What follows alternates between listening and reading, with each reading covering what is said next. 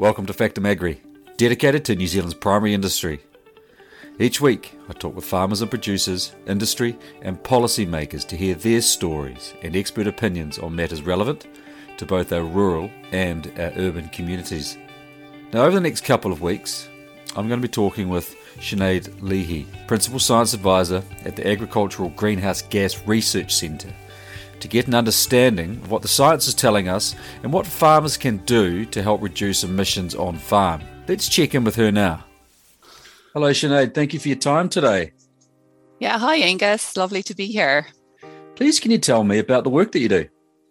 Ah, so um, Angus, I work for an entity known as the New Zealand Agricultural Greenhouse Gas Research um, Centre. It's based here in Palmerston North. And we're predominantly a funder of research. So, really, what we're trying to do is fund science that's really going to support the discovery and development of sort of technologies and practices that New Zealand farmers and growers might want to use in the future um, in order to reduce their greenhouse um, gas um, emissions. Um, I'm a scientist there. Um, obviously, as you can tell from my accent, I'm not a, a, mm. a, a native Kiwi. I came from Ireland back in 2006 and moved to the centre in 2016. I've been really enjoying my time there as a scientist, helping to sort of drive that science program um, forward. Can you set the scene for us? Why is climate change so important and why do we need to act on it here in New Zealand? And are you able to speak to skeptics out there? I guess there's two parts to that. Yeah, yeah. So I um so that question first around setting, you know, the scene. Why is climate change um, important to to New Zealand? Well, the first thing that people really need to be aware is that you know the Earth's temperature is is increasing, and the nature and level of of that increase really depends on how much greenhouse gases we as a global human population emit into the atmosphere in the the coming um, decades. Now, New Zealand is no different to the rest of the world. It's projected to have um, increases in, in temperature and under sort of a business as usual scenario. So that's where the global human population continues living as we do now, emitting um, the same amount of greenhouse gases that we do now. New Zealand is expected to see somewhere between a 2.5 and 5 degree temperature rise by the end of this century. Now, that doesn't sound wow. like a, a, lot, but it does have some serious um, implications for how we might be farming the, the land in New Zealand mm. if those temperature rises come to to pass. Um, and when I'm talking about greenhouse gases, I often use this very simple metric. It's really days over 25 degrees. And right now, New Zealand's really, really lucky. We've got this lovely temperate climate, you know, plenty of sunshine, plenty of rain, you know, perfect for the type of agriculture that we do and we're really good at, which is that pastoral uh, grazing um, agriculture. But, you know, by the end of the century, you know, under those sort of business as usual scenarios, if those temperature rises come to, to pass, there could be parts of New Zealand experiencing greater than 100 days over 25 degrees. Now, that's obviously great if you're on holidays, but not so great if, for instance, you're trying to grow something like ryegrass, which is one of our main plant species, because it really likes that temperature uh, range between 5 and 18 degrees. So, those type of temperature rises will have some implications for, for, for what's happening on the ground when it comes to farming in New Zealand. Mm. And equally, you know, under those projected temperature rises, we're also expected to see, you know, more extreme weather events, you know, um, extreme flooding, and also big one, you know, more chance of sort of extreme droughts, you know, and of course, New Zealand has always farmed very well under drought conditions. But under those sort of projections, we're expected to see more of those big extreme droughts occur more frequently. So when they happen, they're going to be hotter, drier and they're going to last longer. And that will really um, move some parts of New Zealand sort of away from that nice temperate climate and into a subtropical climate. And that's going to change, you know, what type of agriculture you'll be able to do in some of those regions. So while New Zealand is a very small contributor in terms of global emissions, we only emit around 0.17% of the world's total GHG emissions. What the world does will have implications um, for us down here um, in New Zealand. Mm. And what about the skeptics out there? Because there are a few. Uh, yeah, I, I, don't really tend to call them uh, skeptics. I come from rural Ireland, so yeah. um, I'm well. I'm well. I so differing points of opinion, I suppose. But I guess when it comes to the, the skeptics, I think, um, if you want to call them that, but I think you know the evidence out there around rising temperatures. You know, I think we've very good scientific evidence out there around that the temperature is rising. Um, and it's very difficult to argue against the data that we have um, um, now. Um, and also, you know, the scientific consensus that it is, you know, it's it is humans that are causing this this rise in, in, in greenhouse gas emissions and also as a consequence rise in, in global um, temperatures. You know, at the current sort of intergovernmental panel of climate change, this entity known as the IPCC, they essentially go out every so many years and they really assess all of the scientific evidence that's available in relation to sort of climate change and global warming. And during their last report, they basically said, you know, they're greater than 95% certain that humans are causing uh, global warming. And the evidence there is to suggest that. And there's another report coming out next year, and it's likely that that confidence rating will go even higher, you know, close to pretty much greater than 99% certain that it's humans mm. that are causing uh, uh, global warming. So I think the scientific evidence is re- really out there. Um, um, and, and so it's very difficult to argue against against the, the overwhelming de- uh, evidence that's there. But often I also say to to people who you know are a bit unsure about the climate change and you know what's what's going on. I think it's really important to note as well that there are market drivers around climate change. And so it's really important mm. that we understand those market drivers because it may not matter what you actually think, because climate change will will have to be an important consideration if you want to do business in the sort of agricultural sp- space as well. So that's another point that um, talks to around the economics and, and the business side of um, climate change and market drivers. Mm. And of course, agriculture, or just going back to agriculture, what are the big mm. or the main contributors to climate change from the sector? Yeah, so if we look globally, you know, agriculture as a sector, the global consensus is that we contribute about 10 to 12% of total uh, anthropogenic or human caused uh, greenhouse gas emissions. Here in New Zealand, um, we've got a slightly unusual profile in that almost half of our emissions come from the agricultural sector. So, when you hear people talking about agricultural greenhouse gas emissions, they're really only talking about two gases. They're talking about methane and they're talking about nitrous oxide. Now, there is, of course, uh, carbon dioxide that comes from when we drive our tractors or when we uh, dry our milk powder, but those uh, carbon dioxide emissions get uh, counted for under something like the energy or transport um, sectors. So when we talk about agricultural emissions, particularly in, in New Zealand, we're talking about methane and nitrous oxide. And both those gases, uh, when they're in the atmosphere, are very good at absorbing heat and contributing to that uh, greenhouse um, effect. If you look down on the farm and you go, well, where are New Zealand's uh, main sources of, of, methane? Well, it really comes from um, the ruminant animal or enteric mm. fermentation, it's often what it's called, which where um, animals are essentially burping out methane into the atmosphere. So if you think simply, um, you know, a cow eats some grass, it heads down into its stomach, and in the stomach you've got this um, microbial community that break down that plant material into smaller compounds that the animal can use to produce its meat and milk and energy, etc. But some of the byproducts of that um, natural digestion can't be used by the animal and instead get used by this unique group of microorganisms, which we called methane forming microbes, which basically take those byproducts that the animal can't use converted into methane, which then gets burped out the front end of, of the animal. And in New Zealand, that's our major source of methane um, in, in, in the country. Mm. When it comes to nitrous oxide, and that second main agricultural gas, the main source actually comes from the urine patch of a ruminant animal. So, in a situation, how is nitrous oxide formed?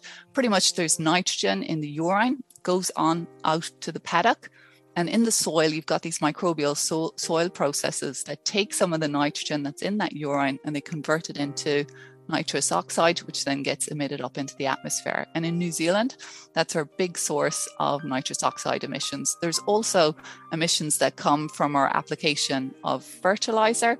Um, and in situation like that, what you're doing again is just applying N to a paddock and mm. you've got those microbial soil processes again sort of taking some of that nitrogen and convert it into nitrous um, oxide emissions so when it comes to um, our, our, our, sources on on in terms of, of agricultural emissions it re- really the large source is our ruminant animal mm.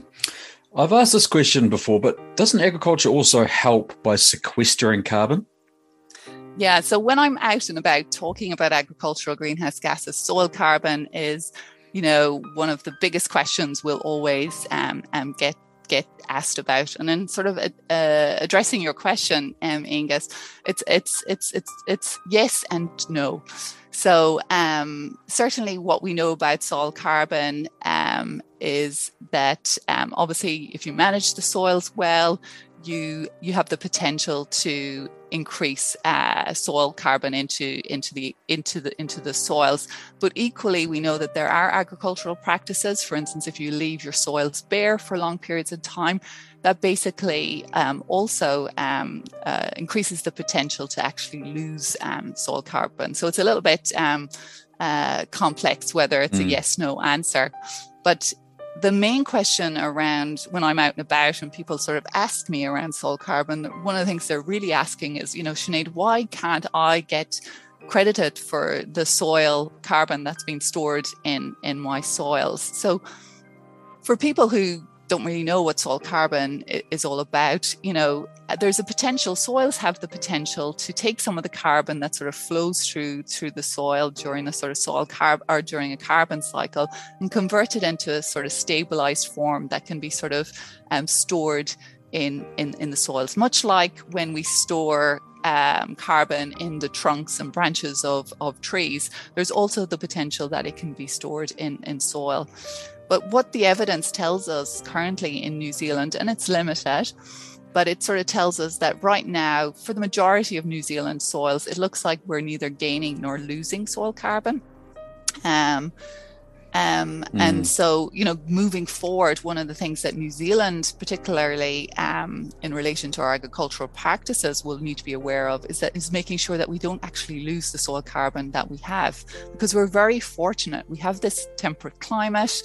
Um, we've got pretty well managed soils, very young soils, which means that the level of uh, soil carbon in in in our soils is already what quite high which is very different to so what you see in Australia or, or America, where often a lot of research comes out around the potential to increase soil carbon into those those soils. So so for New Zealand, when it comes to to soil carbon, I think one of the things we'll need to be watching in the future is really making sure we don't lose the good levels of soil carbon that we already have in our in in in our in our agricultural soils. Sinead, what do you make of the recent Climate Change Commission report? Yeah, I welcomed that um, report, and and the reason being is, you know, we we we have to move to a low emissions future. And one of the things I liked about the Climate Change Commission's report was that it was the first time that it sort of opened up um, across all sectors. You know, often the agricultural sector gets talked about a lot because of our un- unusual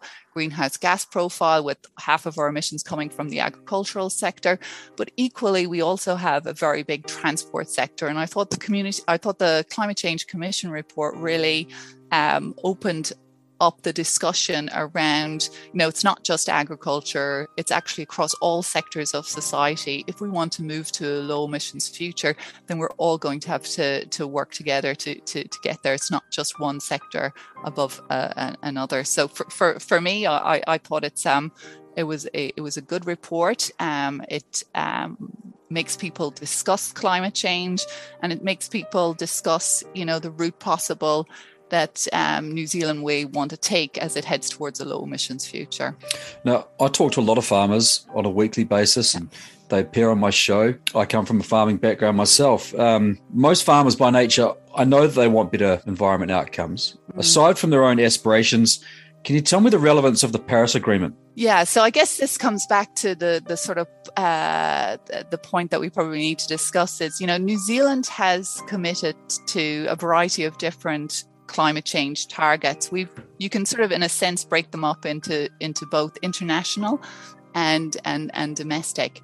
And on the international side, uh, New Zealand has committed to uh, what we call the Paris Agreement. So this is where um, around 186 countries came together and they said, you know, we really need to stop uh, global warming. And what we'll really try to do is keep global temperatures not to go above 1.5 degrees above pre industrial times, or we'll try and keep it well below um, two degrees. And each of those 186 countries that came together, they each made a voluntary commitment. And New Zealand has made a commitment to the Paris Agreement, and it said that we'll reduce um, our greenhouse gas emissions 30% below 2005 levels by um, um, 2030. And New Zealand can choose to meet those um, those targets. We can either choose to reduce our, our emissions within our borders, or we also have the ability to potentially do offshore um, mitigation um, as well. So that's our international um, um, target, and that's the Paris uh, Agreement, our commitment that New Zealand has made to mm. the to the Paris uh, Agreement. Um, alongside that, then we've obviously more recently had our domestic climate target being put in place through the Zero Carbon um, Act. And that's really where New Zealand has put in legislation and said that we will um, look to get to net zero um, of long lived gases. So that's nitrous oxide and carbon dioxide are considered long lived gases um, by 2050. So net zero meaning that you can offset using, for example, something like a tree that stores um, carbon. And then we have also separated out um, methane, which is considered a short lived uh, greenhouse gas. And that's got a target of somewhere between 24 and 47% below 2017 levels by 2050, and then an interim target of 10% um, below 2017 levels by 2030. Um, and the way we need to meet that particular domestic target is we have to reduce um, within within New Zealand. We cannot rely on offshore mitigation for that particular commitment. Mm. Mm. New Zealand farmers are already some of the most productive in the world. What opportunities are available to them to reduce emissions currently? Yeah, so um, that's a question that's been asked, you know, uh, quite a lot. We are certainly one of the most efficient nations in the world for producing um, food, and there's always that question around, well, how much more efficient um, um, can can can you get? Um, and if you sort of look at the modeling that's been done and the sort of expert opinions that have been put out there, there's a suggestion that if, from a greenhouse gas project, uh, greenhouse gas uh, perspective, that if all farmers in New Zealand became as efficient as they could in relation to GHG pra- good practice, then New Zealand could see somewhere between a five to ten percent um, um, decrease in our agricultural emissions nationally. Mm, mm. But obviously, you know, we've got a target by 2050, um, particularly for methane, which, as, I, as I've explained, uh, main source of methane in New Zealand comes from from agriculture. You know, it's clear that um, no matter how efficient uh, we will get, it's unlikely we'll be able to meet you know somewhere in the ranges of 47 percent um, below 2017 levels by 2050 unless we have new technologies or there's significant land use change not seen um, before. Now, Sinead, I understand you have carried out research in rumen microbiology. Can you explain this uh, to me and any results you might have unearthed? Oh yeah, well you should never ask a scientist, Angus, about what they're passionate about because this is the time you say to your to your to your listeners, um, grab a cup of tea and put your feet up. This could be a, a long a long discussion. Um, yeah. Oh, give yeah, me some I, headlines. yeah, yeah. Um, I moved, as I said, you know, obviously Irish. Um, I myself, um, I'm from rural Ireland. I grew up obviously um, uh, beside my granddad's farm as well. So I spent mm. my um, uh, younger days making hay and milking mm. cows.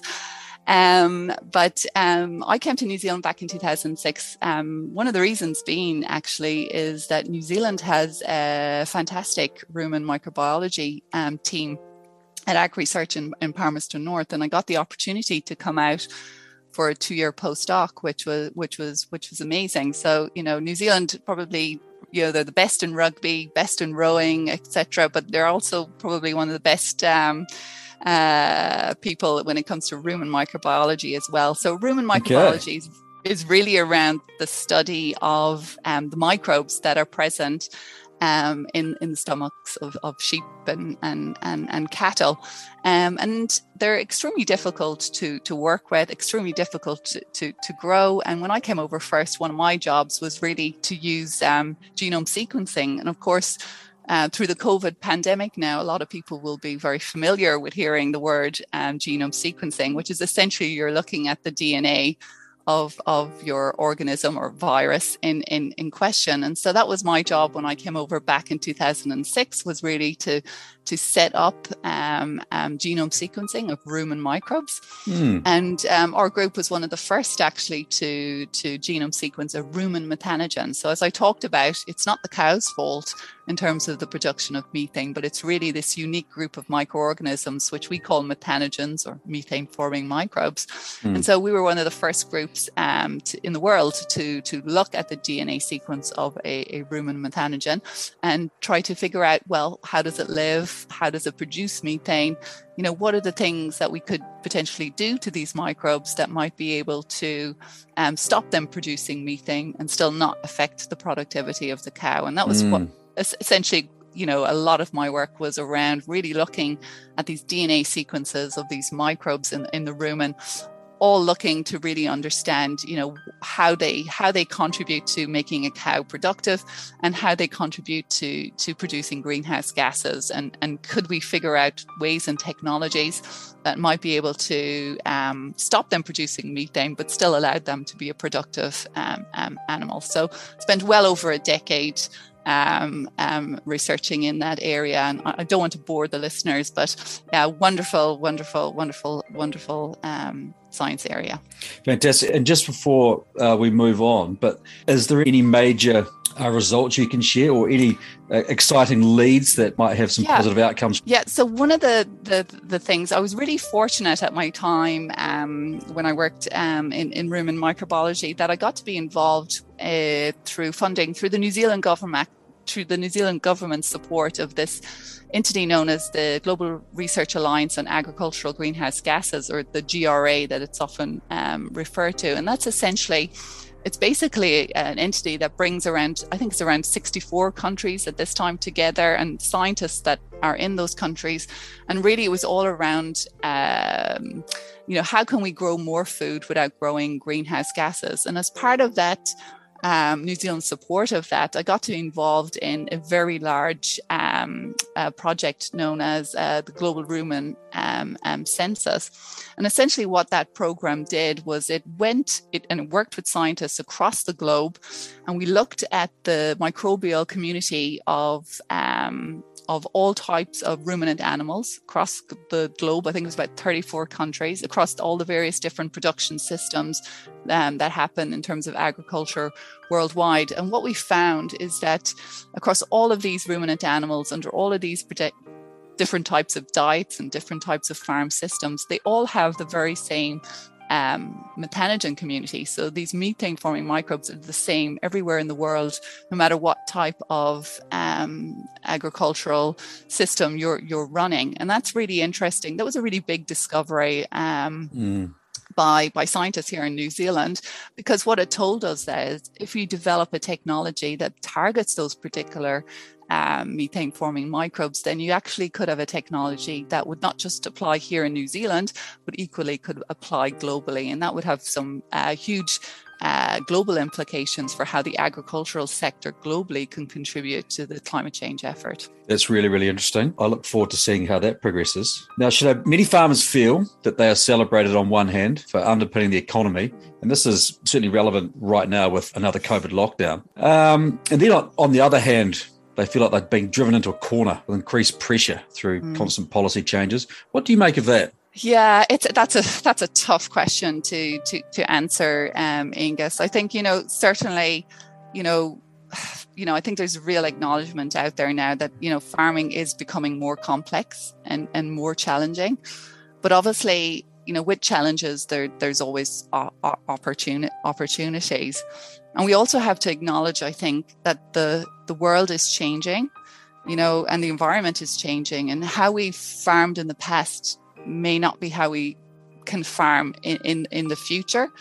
You know we're seeing you know governments obviously mandating um, change countries want change but more importantly for for new zealand we're starting to stray you know our customers demand um, um, change and that's a big one for new zealand of course because we are an export nation you know close to 90 to 95 percent of the food that we produce um, gets exported and so, you know, what those um, markets, you know, we will have to adapt to, you know, what our markets um, um, want.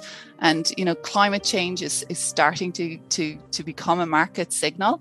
Um, and, you know, it's not going to go away anytime um, mm. soon. Yeah. Mm. I thank you very, very much for your time today. Yeah, it's awesome. Well, the science is there, and it is clearly telling us that in order to meet emissions targets set by a previous government, after New Zealand signing up to the Paris Agreement, we need to keep improving as an industry. Sinead talked about emerging technology that will play an important part in farmers achieving targets that have been set for them. What I would say, if farmers in our great land end up in the ETS, which I hope we can avoid, then I believe the ETS should come under review. What is clear is that we can't plant our way to net zero with exotic trees. And I've said it before, but why should good productive farmland be at the mercy of non farming emitters? If we are going to get carried away with farming carbon, shouldn't those carbon credits be used to offset our farmers rather than falsely allow other industries to carry on as they are? We are a farming nation, our primary industry is more important to this country than any other. So, why is it that farmers are not supported and celebrated in the fashion they deserve? It is a question I will leave with you. Remember this whilst the nation sits in various states of lockdown, New Zealand farmers are out there day in, day out, getting the job done and keeping those lights on. Thank you for listening and catch you next time on Factum Agri.